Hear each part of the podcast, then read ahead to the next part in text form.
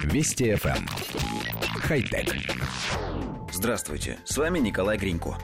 11 января 2017 года в Норвегии началось отключение аналоговых ретрансляторов. Скандинавская страна первой в мире начала переход на цифровое радиовещание. Отключение началось в регионе Нурлан. Согласно плану, все общенорвежские радиостанции полностью откажутся от аналогового вещания к концу 2017 года, а местным станциям отводится 5 лет, чтобы перейти на цифру.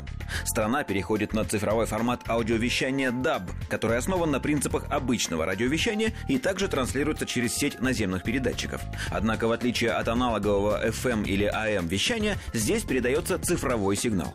Формат DAB имеет ряд преимуществ и недостатков перед аналоговым форматом вещания. К преимуществам относится автоматическая настройка на пакет доступных радиостанций и создание их списков для радиослушателя.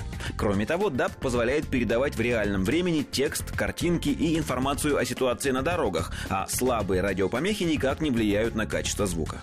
В то же время более сильные помехи могут привести к полному отключению вещания, а старые приемники несовместимы с DAB и не могут принимать новый цифровой сигнал. Также к недостаткам этого формата можно отнести задержку в вещании в 3 3-4 секунды, связанную с декодированием сигнала. Коллектив редакции нашей программы считает, что аналоговое радиовещание скоро повсеместно заменят цифровым. Это абсолютно неизбежно.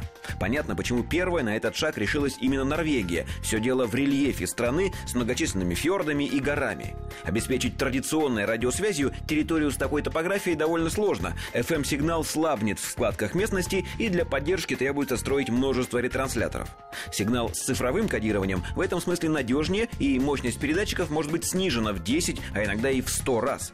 Однако мы недоумеваем, почему для перехода выбран именно формат DAB – он существует уже десяток лет, и за это время выяснились его недостатки. Полное исчезновение при слабом сигнале, задержка, а самое главное – дороговизна радиоприемников, поддерживающих его.